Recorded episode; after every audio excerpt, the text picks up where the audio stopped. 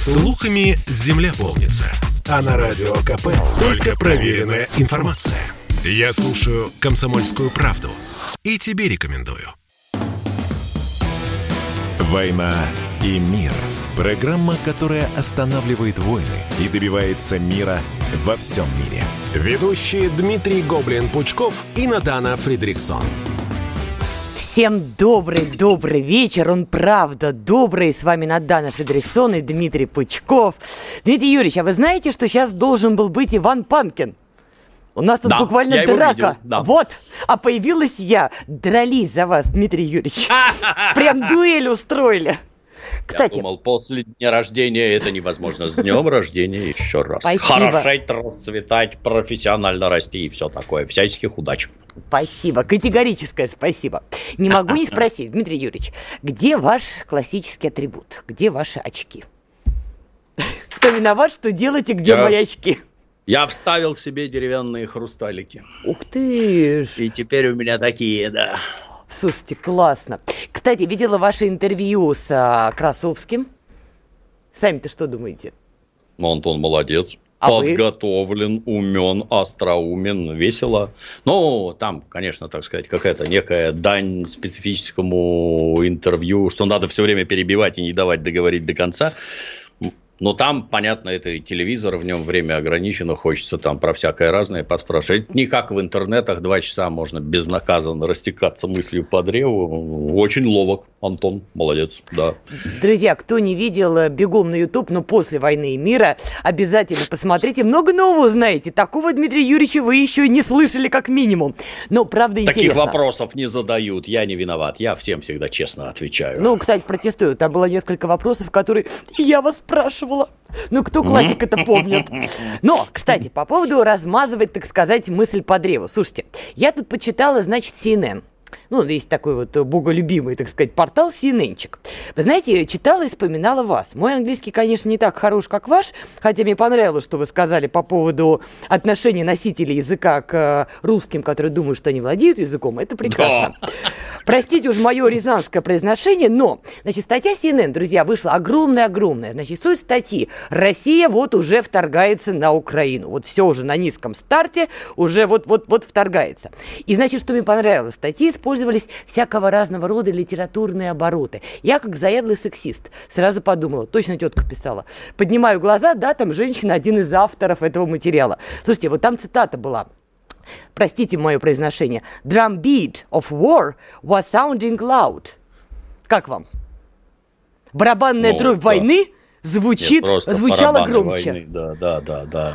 Как? Забили громче, так скажем. И там все вот такое литературное. И не только CNN. Я обратила внимание, что и СМИ, которые принадлежат республиканцам, тоже размазывают тему, что не сегодня, а завтра Россия вот непременно вторгнется на Украину. Виктория Нуланд пошла дальше. Изданию Financial Times заявила, у нас, говорит, 18 сценариев на случай войны.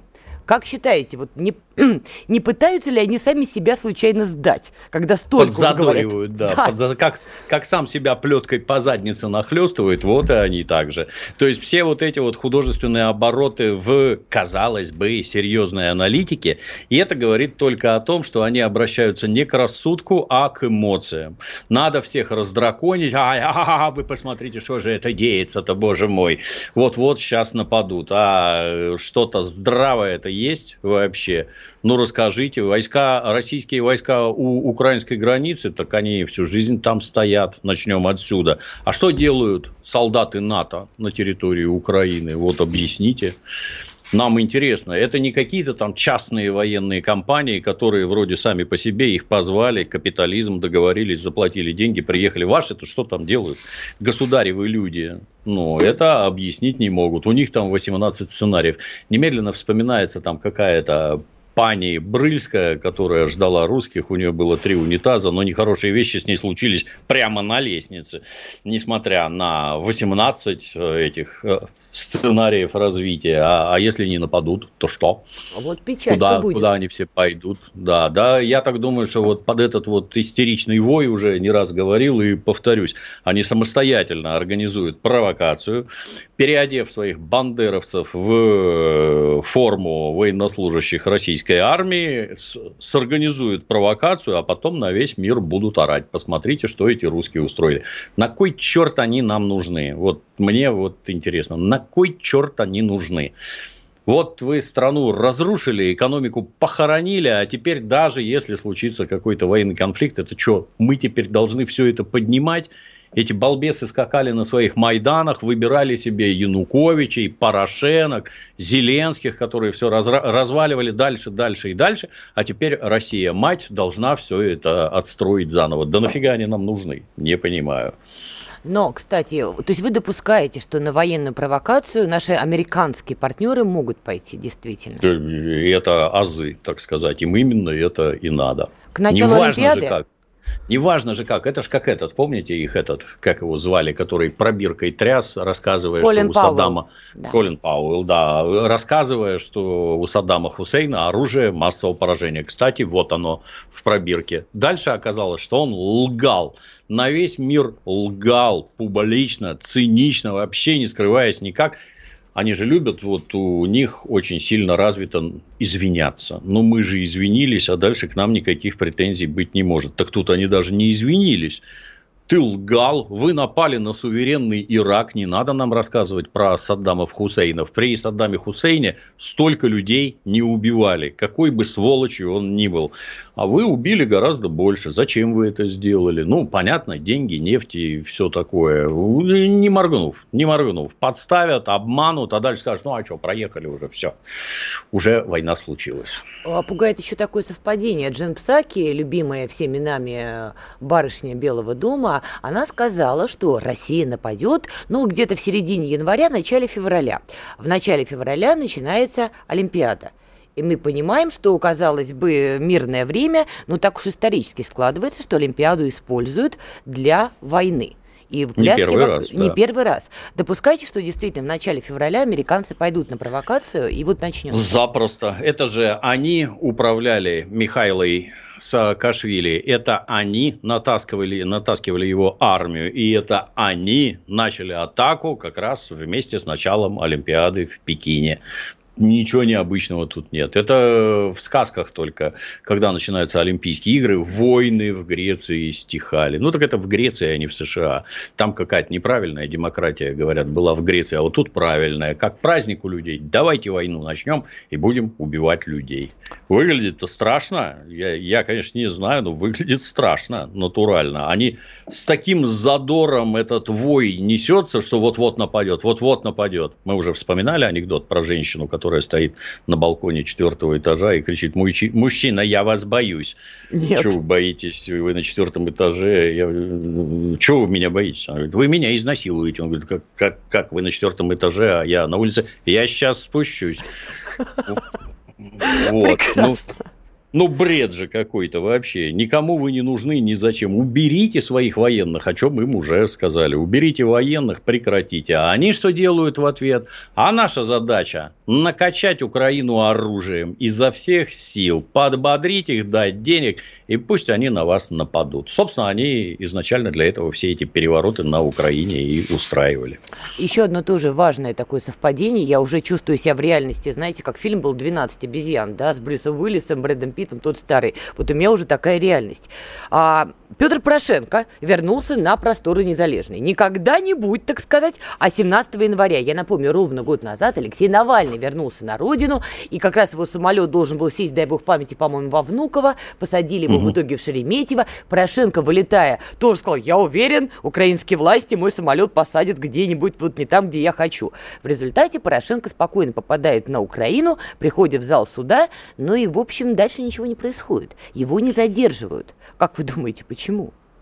Пытался затеять истерику, что у него там 15 минут проверяли документы, чтобы не пустить его на Украину. Боже мой, да у всех людей проверяют документы. Да мало ли, что у тебя там неправильно написано. Может, твои дети там взяли и авторучкой что-то в паспорте написали. Нет, даже это немедленно там превращается в какие страшные гонения. Он фактически прорывается через колючую проволоку и прыгая через бронетранспортеры. Там другое немедленно. Он уснул на заседании, обвиняя Зеленского в наркомании, сам-то алкоголик, уснул на заседании, и самое страшное, журналисты сфотографировали его Apple Watch, которые на русском языке, Надана, это же зрада, сразу зрада. Как такой человек может управлять Украиной? Нет, невозможно. А вот, кстати, по версии посольства Великобритании на Украине, я не знаю, что там происходило в команде Зеленского, друзья, вот правда, но, боюсь, у них там была такая коллективная чесотка. Значит, в день суда посольство Великобритании на Украине выдали пост на украинском языке. Не, ну молодцы, хорошо, правильно работают. Где написали, слушайте, хватит, грубо говоря, заниматься глупостями, нам надо сплотиться против российской агрессии. Многие считали это как негласный сигнал Зеленскому. Руки прочь от Порошенко. Может быть. Ну, им же тоже Зеленский-то их может не устраивать. Это ж петрушка на руку надетая. Угу. Эта петрушка не устраивает, ну, пора ее выкинуть. Возможно, вернуть старую петрушку, она же Порошенко. Возможно, Порошенко за кордоном пока был, о чем-то договорился, и вот прилетел на смену. А раз его не трогают... А потрогать должны вы, по идее. Ну, возможно, сигнала не было трогать. Или, наоборот, был сигнал не трогать. Ага. Ну, в этом шапито какие-то эти предсказания делать невозможно. Это дурдом натуральный. Что у них там будет, можно только смотреть, разинув рот.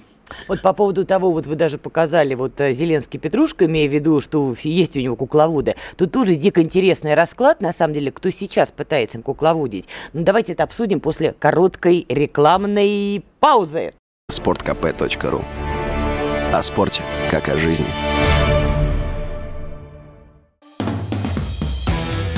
«Война и мир». Программа, которая останавливает войны и добивается мира во всем мире. Ведущие Дмитрий Гоблин-Пучков и Надана Фридрихсон. Мы снова с вами, Надана Фридрихсон, Дмитрий Пучков. Да, продолжаем выяснять дела наши украинские. Я напоминаю, Петр Порошенко сегодня, в ту же дату, что и год назад Алексей Навальный в Россию вернулся, Порошенко сегодня вернулся на просторы незалежные. И что странно, его не задержали, и, в общем, относятся к нему довольно так лояльно. А посольство Великобритании на Украине, в общем, как-то так вежливо попросило руки прочь от Порошенко. И вот мы задались вопросом. То, что Зеленский не совсем самостоятелен, ну, слушайте, тут не надо быть гением, это некий факт. Но возник вопрос, кто же им все-таки управляет? Когда-то, помните, мы с вами обсуждали, что Коломойский, который его приводил к власти, давал деньги, потом у них был конфликт, потом Зеленский, у него были теплые отношения с Ринатом Ахметовым, тоже очень мощная, на самом деле, фигура. Потом у них был конфликт, потом Зеленский говорил, что ему готовят госпереворот, который не приключился, но намекал на Ахметова, и тут приезжает Порошенко. То есть какая-то вот лютая конфигурация. Отсюда вопрос. Допускаете, что сейчас Ахметов с Порошенко в одной спайке, а Коломойский и Зеленский в другой? Американцы – это третья вообще сторона, которая тоже пытается повлиять. Я думаю, что американцы главнее всех. И без их разрешения там вообще ничего не происходит. Это они всем руководят. Что там внутри, ну, это же показная сторона. Он ролик смотрел, вот прилетел Порошенко. Стоят люди, какие-то бочки, как барабаны перевернуты. Они там... палками в бочки лупят, приветствуют. Они с плакатами, только что там не пляшут. Ну, шапито натуральное. Но, с другой стороны, значит, у этого, как бы его помягче сказать, не сильно хорошего, зато сильно пьющего политика, у него есть вот такое количество поклонников, которые рады тому, что он вернулся, что он их встречает. Вот этот вот организатор войны на Донбассе, гражданской. Это же, как ни крути, гражданская война. Они же своих собственных граждан обстреливают и воюют с ними. Нету там никаких российских войск. Еще никого не поймали. Ну вот, человек вам организовал гражданскую войну, а вы, значит, рады его приезду, да. Что он ее шире развернет, набросится сильнее на этот Донбасс. Знаете, вот для меня самый такой странный момент вообще во всей этой украинской истории были, что когда они собрались воевать на Донбассе, то непрерывно масса роликов. Значит, украинские мамочки своим сыновьям покупают матрасы, спальные мешки, резиновые сапоги, шабани сепаром, поехали и дали там. И вот уже 20 тысяч трупов, говорят, назад на Украину приехали. Я не знаю, по-моему, я за две чеченские войны, я у нас видел только комитеты солдатских матерей, которые криком кричали: прекратите войну, отдайте детей обратно. По-моему, единственная нормальная реакция для матери. А тут... давай-ка я тебе нож куплю да пистолет, езжай постреляй их, сынок. Ну, если там у женщин такое в башках творится, у матерей, то что ж там от мужиков-то хотеть? Вы же там все контуженные наглухо. А поэтому, что, кто ими там руководит, никакого смысла, по-моему, даже смотреть нет. Я вот люблю всегда, знаете, на нашу Думу посмотришь, испытываешь жестокое сожаление по поводу интеллектуальных качеств ряда персонажей. Языком подсокаешь, включишь следом Раду, а там мордобой, беготня, кого-то волокут, там с трибуны стаскивают, цветами по морде бьют, за углом какого-то Лешко избивают, там думаешь, да у нас-то порядок и здравый рассудок царит по сравнению с этим. Все познается в сравнении. А вы кого, кстати, из депутатов-то имели в виду наших? Не, ну есть у нас там всякие Жириновские, которые там женщин за волосы таскает. Ну, это он в молодые годы. Интеллектуал, да. Какая разница? Сейчас послабже физически стал, а интеллектуально все тот же. Ну, коли ж вы сейчас упомянули Госдуму, я хотела это попозже, но, что называется, слово в руку идет. Совет Госдумы единогласно снял с рассмотрения законопроекта о QR-кодах. Это заявил, кстати говоря, Володин. Как вы к этому относитесь? Потому что, с одной стороны, новости про омикрон-штамм, идут очень активно, штамм, извините, говорилось. Угу. При этом закон о QR-кодах принимать не хотят. Да без понятия. То есть, это действия власти в отношении этой пандемии настолько шизофренические, что они уже даже самых стойких в убеждениях граждан, которые пошли, добросовестно вакцинировались, получили все эти QR-коды. А зачем? Спрашивается. А зачем вы их вводили? Ну, то есть, они все время там что-то меряют, давайте сделаем вот так, а, не надо, это вызовет недовольство, а давайте вот так, это вызовет недовольство. Вопрос, вас что волнует-то, здоровье нации или чье-то там недовольство?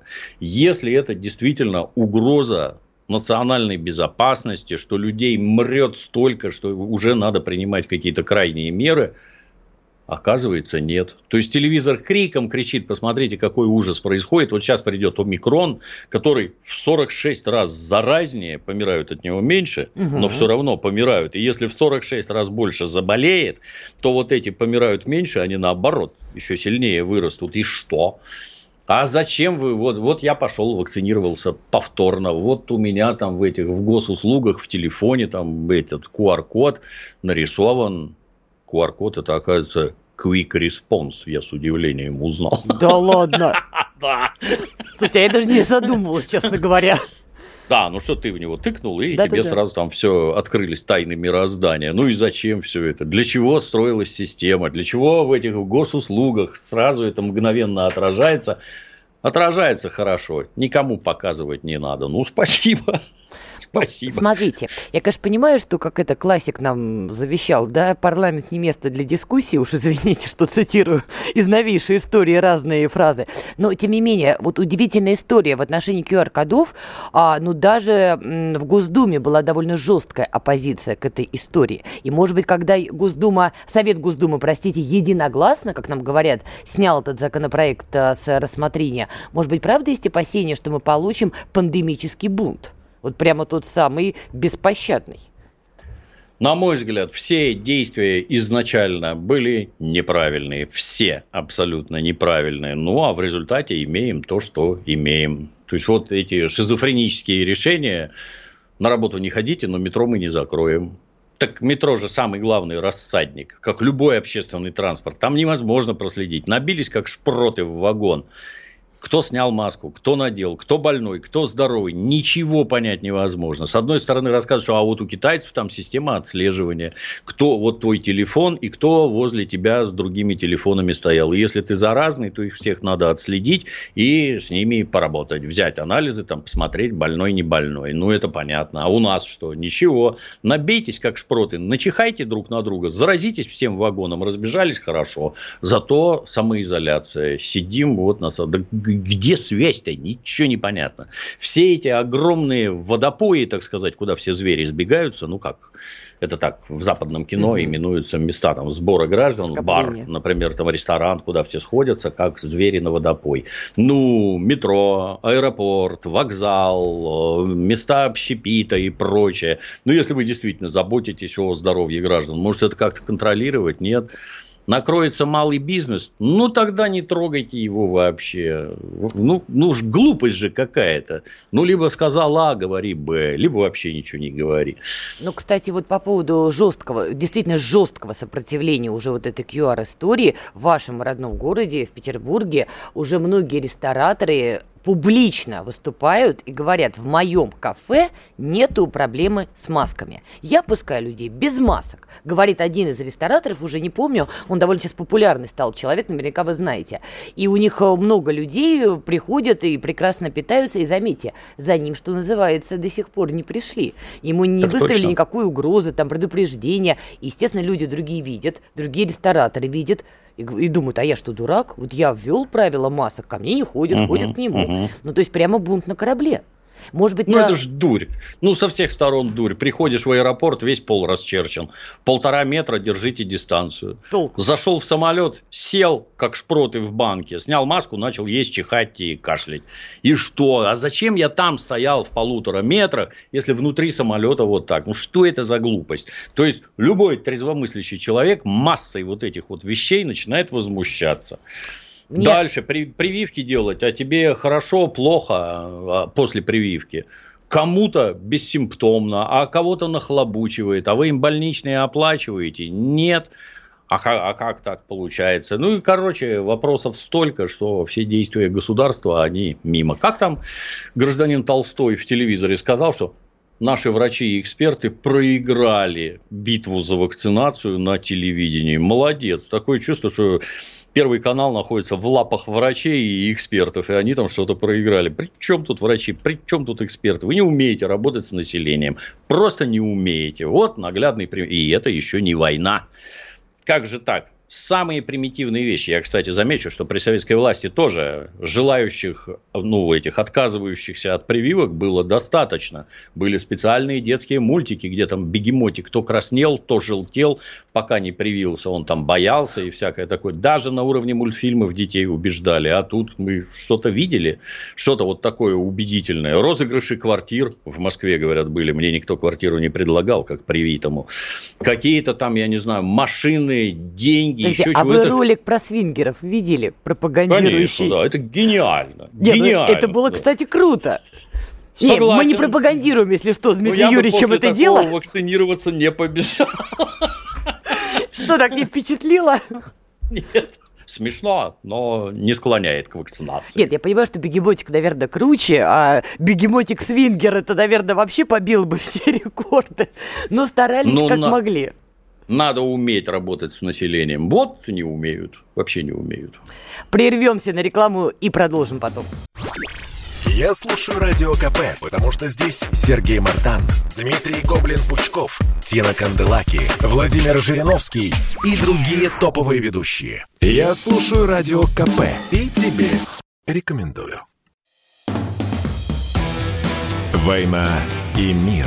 Программа, которая останавливает войны и добивается мира во всем мире. Ведущие Дмитрий Гоблин-Пучков и Надана Фридрихсон. Итак, мы вернулись. Надана Фридрихсон, Дмитрий Пучков. Слушайте, а что мы все о мирах, да о мирах, половую стекая из тумою, так сказать. Давайте про ваш родной город. У меня к вам вопрос. Вопрос у меня к вам с 15 января. Кто подставляет Беглова? Почему 15 января группа или группировка «Ленинград» выпустили клип про ледяной коллапс в Питере? И, слушайте, я его цитировать не буду, потому что Шнур там жёг, как в лучшие времена, постоянный мат. Поддержка колоссальная в комментариях. Но, в общем, если уже Шнур начал политически бить Беглова, как бы это ни было приговором, что происходит? В моем понимании, я живу за городом, и меня это не сильно касается. В город я езжу редко, но когда ты заезжаешь на Невский проспект, а там лежат какие-то чудовищные горы снега, ну, их там уже сгребли, так сказать, с проезжей части, но что-то не убрали. Ну, это как-то, да, это, мягко говоря, огорчает. На улицах помельче, которые не Невский проспект, Там вообще такое чувство, что не чистят ничего.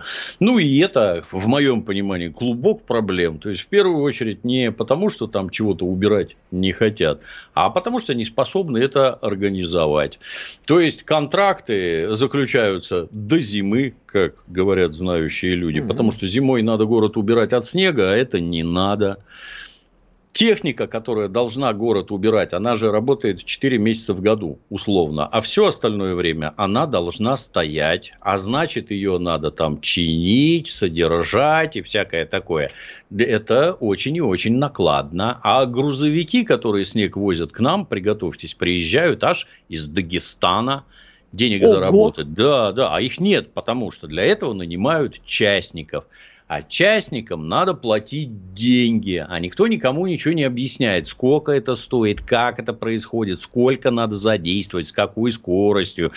Раньше, я когда-то работал водителем грузовика, самосвала при советской власти, расскажу вам тоже интересное. Ну, у нас было попроще, у нас были эти хапы, так называемые автомобили, то есть не автомобиль, а техника, которая двумя лапами захапывает снег, ты задом к ней пристраиваешься на самосвале и тебе снег насыпают.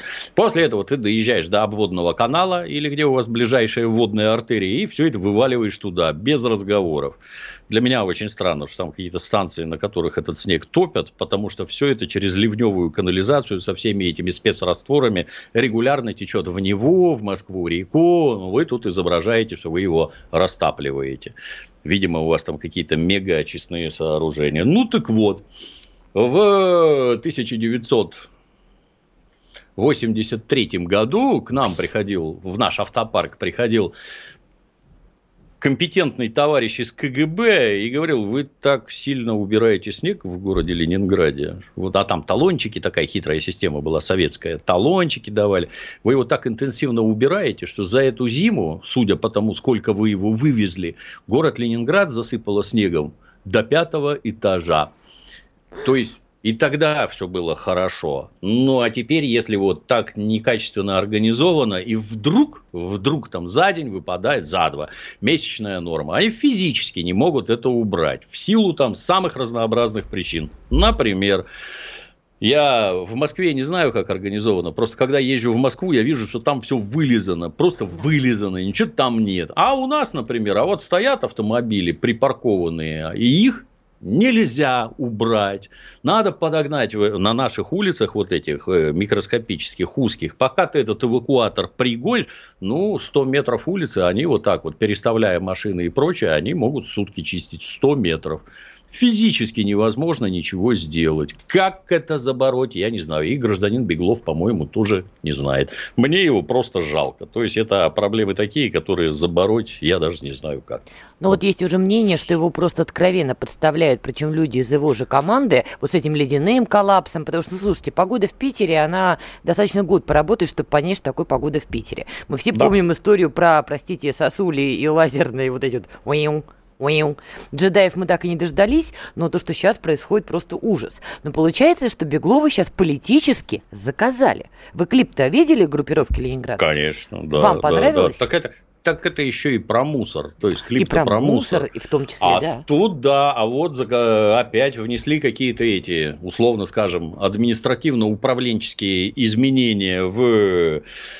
процесс уборки мусора, вывоза с территории городской, почему его не вывозят? То есть, вы там что-то в руководстве поменяли, а с низовыми, которые вывозить будут, не договорились. Есть ли у гражданина Беглова недоброжелатели? Конечно, есть, как и у любого из нас.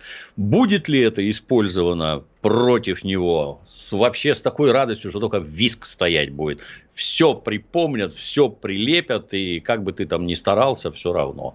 Я опять-таки, общаюсь регулярно через интернет с москвичами, которым не нравится Собянин. У нас такие. Это просто онемение. Что тебе там не нравится? Город при нем, я не знаю, мега-столица мирового класса. Такого, как в Москве, нет нигде больше на глобусе. Лично я не видел. Нет, не нравится. Ну, а у Беглова вот еще такое наслоилось, так он еще в 100 раз больше. Но вам же нравится. Тоже Беглов не нравился, насколько я помню. У вас были какие-то высказывания. Вы не его поклонник, нет, скажем так. Нет, я... Ну, как? поклонник. Я как это, у меня как у Лао Цзи в Дао Дэ Цзин. Хороший правитель — это тот, про которого граждане просто не знают. Его не видно, не слышно. Дороги чинят, общественный транспорт ходит, в магазинах все продают. Этого для меня более чем достаточно. Что там кому не нравится, как он говорит или еще чего-то там, это несерьезно, на мой взгляд. У нас же есть масса всяких вещей, знаете, я уже, по-моему, говорил, у нас все чердаки, у нас дома-то в центре, они под печное отопление, и чердаки всегда были холодные. А раз они холодные, то снег, падающий на крышу, он не тает, и никаких сосулек быть не должно. Но теперь туда завели трубы парового отопления, они греют чердак, снег тает, повисают сосульки, и что с ними делать? При советской власти там придумывали какие-то там провода поставить, еще что-то приделать. Еще и трубы, кстати, водопроводите, как их, водосточные, все время замерзали. Ну, теперь вот туда какие-то кабеля вешают, которые немножко нагреваются, и больше в них не замерзает там 3 метра воды, и после этого на бошки гражданам не падает. Это как-то забороли. Вот, это раз.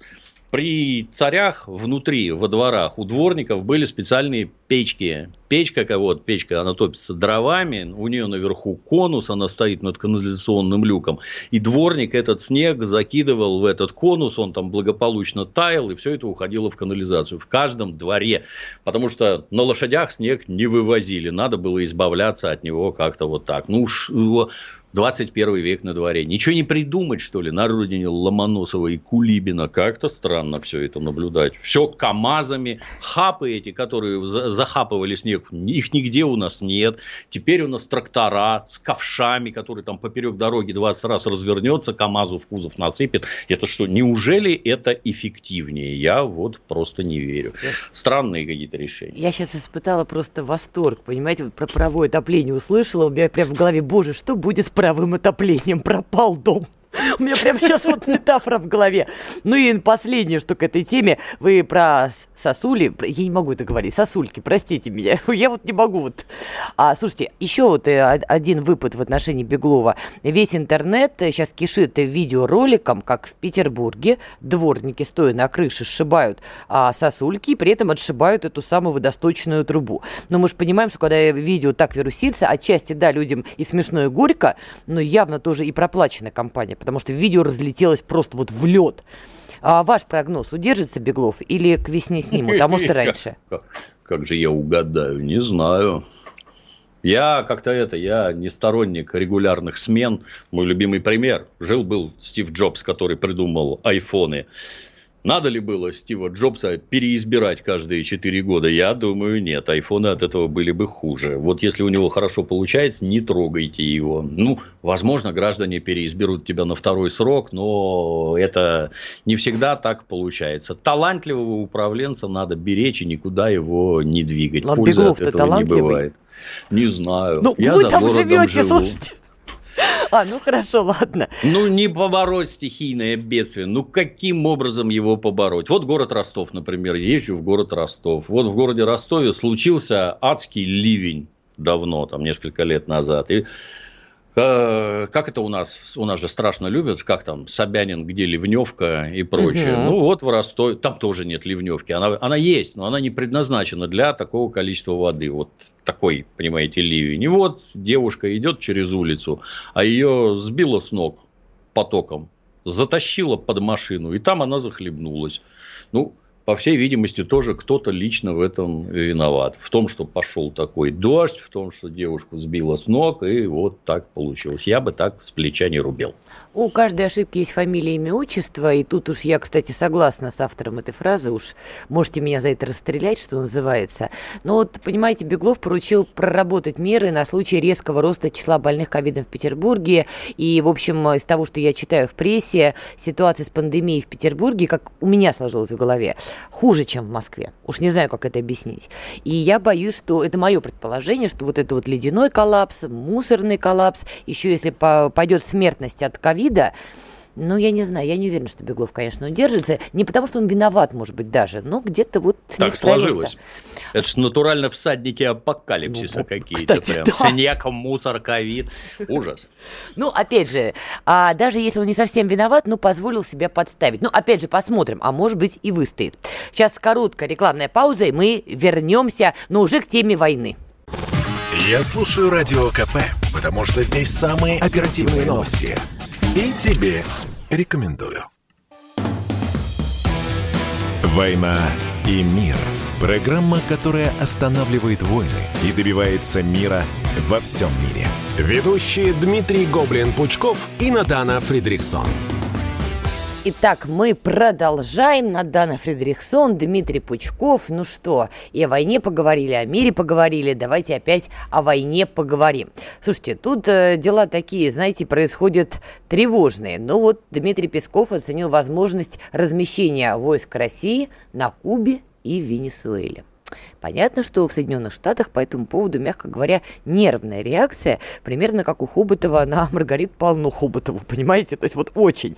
И многие, естественно, заговорили «Карибский кризис 2.0». Ну, понятно, Куба далеко, Куба рядом. Ну, как думаете, действительно вкатываемся в «Карибский кризис 2.0»? Ну, как известно, всякая аналогия ложна, но похожие моменты есть. С чего начался Карибский кризис? С того, что американцы разместили свои ракеты в Турции. В ответ на что гражданин Хрущев поволок наши ракеты на Кубу. Дикая истерика, которая закончилась чем? Ракеты из Турции убрали. Представляете, Никита-то и хитрее гораздо оказался. Ловко воспользовался. Ну, или Кеннеди разумнее, извините, что перебиваю. Потому что все-таки палец над красной кнопкой нависал, говорят. Я бы сказал, его в чувство привели. Просто-напросто. Не надо борзеть. Ну, то же самое и здесь происходит. То есть, они 30 лет пользуясь вообще полной безнаказанностью, в 5 волн расширяют свое НАТО, ползут и ползут к нашим границам. Подсказки о том, что НАТО у них строго для того, чтобы бороться с коммунизмом. Где коммунизм-то? Он в Китае. Вон туда и во Вьетнаме, в Корее. Вот туда и идите. Чего вы к нам-то идете? У нас капитализм. Безо всего. Оказывается, нет. Коммунизма нет, а против вас все равно. Так это вы не против коммунизма были, а против нас изначально. Ну, оказывается, да. Надо ли им нахлопать по морде? В обязательном порядке надо.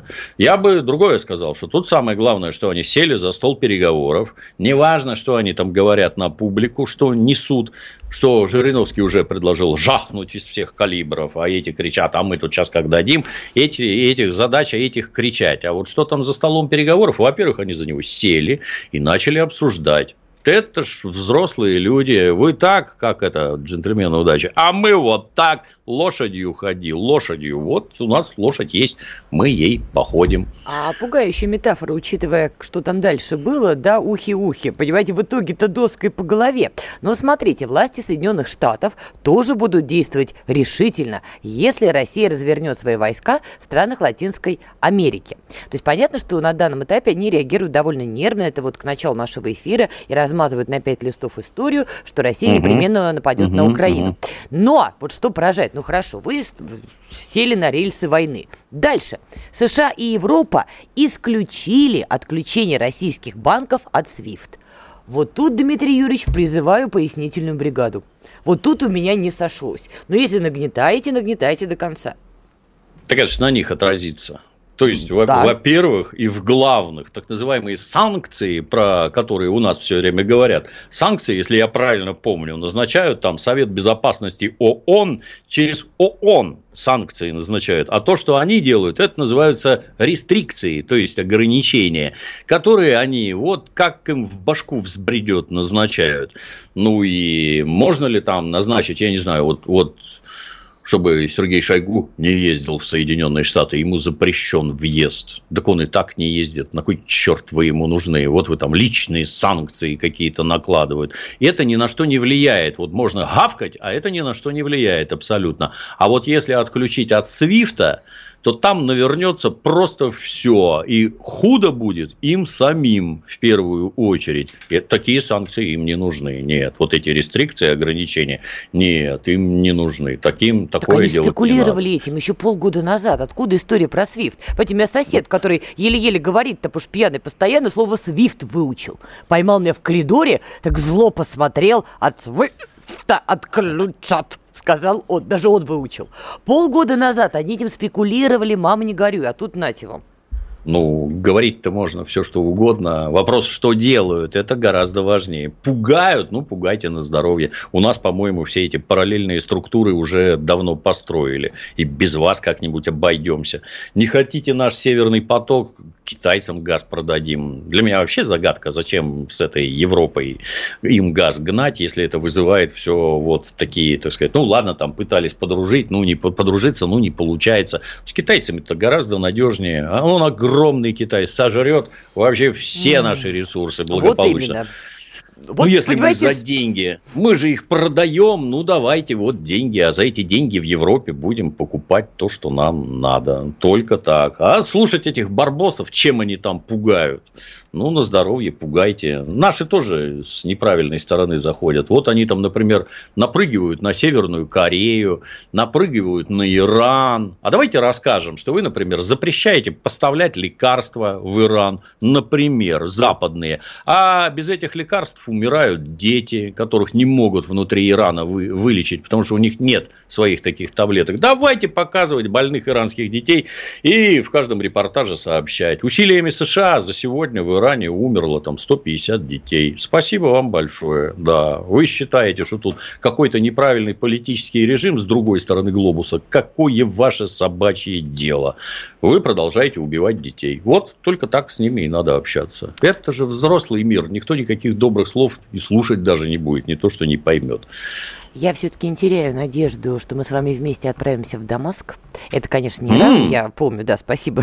Но, тем не менее, учитывая, что прошла Сирия и проходит еще до сих пор, там тоже есть о чем поговорить-то на самом деле, что происходит со многими сирийцами, в том числе из-за действий американцев. Но, тем не менее, довольно для меня это удивительное было заявление. Хорошо, раньше спекулировали, теперь перестали спекулировать. Столтенберг, во-первых, он вышел и заявил. НАТО, говорит Столтенберг, несет демократию. Тут я, честно говоря, я уже опьянела в этот момент, потому что это было поразительно. Но хотя, с другой стороны, если посмотреть, например, Ирак и Ливию, ну вот такая демократия, да? Какая демократия тут и несет. А сейчас Столтенберг говорит, что НАТО готово предложить России некое разоружение. Вот все-таки они, видимо, пытаются еще о чем-то сторговаться. И у меня к вам вопрос все-таки. Мы за стол переговоров в итоге по новой сядем, сейчас идем просто на повышение ставок, или все-таки война? Гибридная, понятно, что не лобовое, но гибридная. Ну, гибридную войну никто не остановит. Это речь-то уже про, так сказать, установку ракет у наших границ. Уберите их отсюда и валите отсюда со своими войсками НАТО. Это же, понимаете, вот когда они говорят, что Украину мы, мы ее не берем в НАТО, и Грузию не берем в НАТО. Так это никак не мешает заводить туда войска НАТО, ставить там базы, вооружать их, обучать, вербовать, натравливать на нас. Все прекрасно. А в НАТО не состоит, так а зачем этой самой Украине состоять? Стоять в НАТО, если и так все хорошо. Но с ракетами это совсем другой коленкор. То есть, вот от этого они не отступятся никогда. Вообще подрывную деятельность они будут вести постоянно. А вот с ракетами нет. Раз сели за стол переговоров, значит, их вынудили сесть, во-первых. А во-вторых, надо вырабатывать какие-то компромиссные решения. Вы уберете вот отсюда, мы, возможно, уберем что-то вот отсюда. А может, и не уберем, потому что у нас и так все хорошо. Все стоит на нашей территории. Вот, это ключевое, понимаете, тут переговоры изначально странные. Они от нас, почему? Как я поняла... Я не соглашусь, Надана, сразу не соглашусь. У нас же как ядерная триада на земле, в небесах и на море. У нас достаточное количество подводных лодок, которые, кстати, несколько сложнее айфонов, плавает в мировом океане и готовы по ним жахнуть, так сказать, в любую минуту. И при этом замечу, что шахты наземного базирования, они известно где. И когда ракеты полетят, понятна траектория, по которой они полетят, и их легче сбивать. А вот когда из подводных лодок полетят, там не совсем понятно, их не всегда видно и не всегда слышно. А когда понаделают каких-нибудь посейдонов, набив их ракетами, там совсем нехорошо будет. Помните, кстати, как еще академик Сахаров командиру военно-морского флота Советского Союза предлагал заложить термоядерные заряды вдоль побережья Соединенных Штатов, взорвать их дружно, и тогда цунами смоет все эти прибрежные поселения, на что начальник военно-морского флота сказал: слышь, ты угомонись, мы тут это не людоедством занимаемся. Жаль, сказал Сахаров, хорошая была идея. Идей хороших масса. Вот так патрулить сейчас либералов России мог только Пучков. Вот те, кто не понял... Это ж правда. У нас половина либеральных митингов, понимаете, на площади академика Сахарова, поэтому для них герой. Тут, понимаете, приходит Пучков, и звук битого стекла в голове в этот момент. Тонко, Дмитрий Юрьевич, тонко. Слушайте, ну и на посошок. Я вас повеселю. НАТО опубликовала стратегию по космосу. Теперь это пространство коллективной обороны. Ну, друзья, это 5-я статья. Тот, кто нападает на одного члена, получает люлей от всех остальных членов. Один за всех, все за одного. Так вот, космос-то тут каким боком? Вот. Ну, они все под себя выправляют. Все так, как удобно им. Все эти сказки про это самое НАТО, главные там Соединенные Штаты. И все это НАТО делает строго то, что им говорит делать Соединенные Штаты. Да. А я под конец еще хотел бы крикнуть про то, как в Казахстане из моргов украли 41 труп. Угу. Вы представляете, это надо забраться в морг, украсть, найти труп, опознать, выкрасть оттуда, да, утащить, положить в машину и куда-то увезти.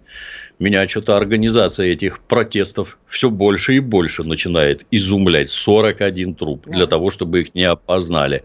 Караул. Серьезно у них там происходящее в Казахстане. Не успела с вами сегодня это обсудить. Кстати, очень надеюсь, на следующей неделе еще поговорим, когда уже окончательно, что называется, дым сойдет. Там вообще много интересных нюансов всплывает. Вы, кстати, правы. Трупы далеко не единственный момент. И вот сейчас уже смотришь, оборачиваясь назад. Мамма мия. Ну, а космос, видите, Дональд наш Трамп-то был отчасти прав, заявляя, что Луна – один из штатов Соединенных Штатов. Не просто так. Друзья, прощаемся. Дмитрий Пучков, Надана Фридрихсон. Хорошей недели.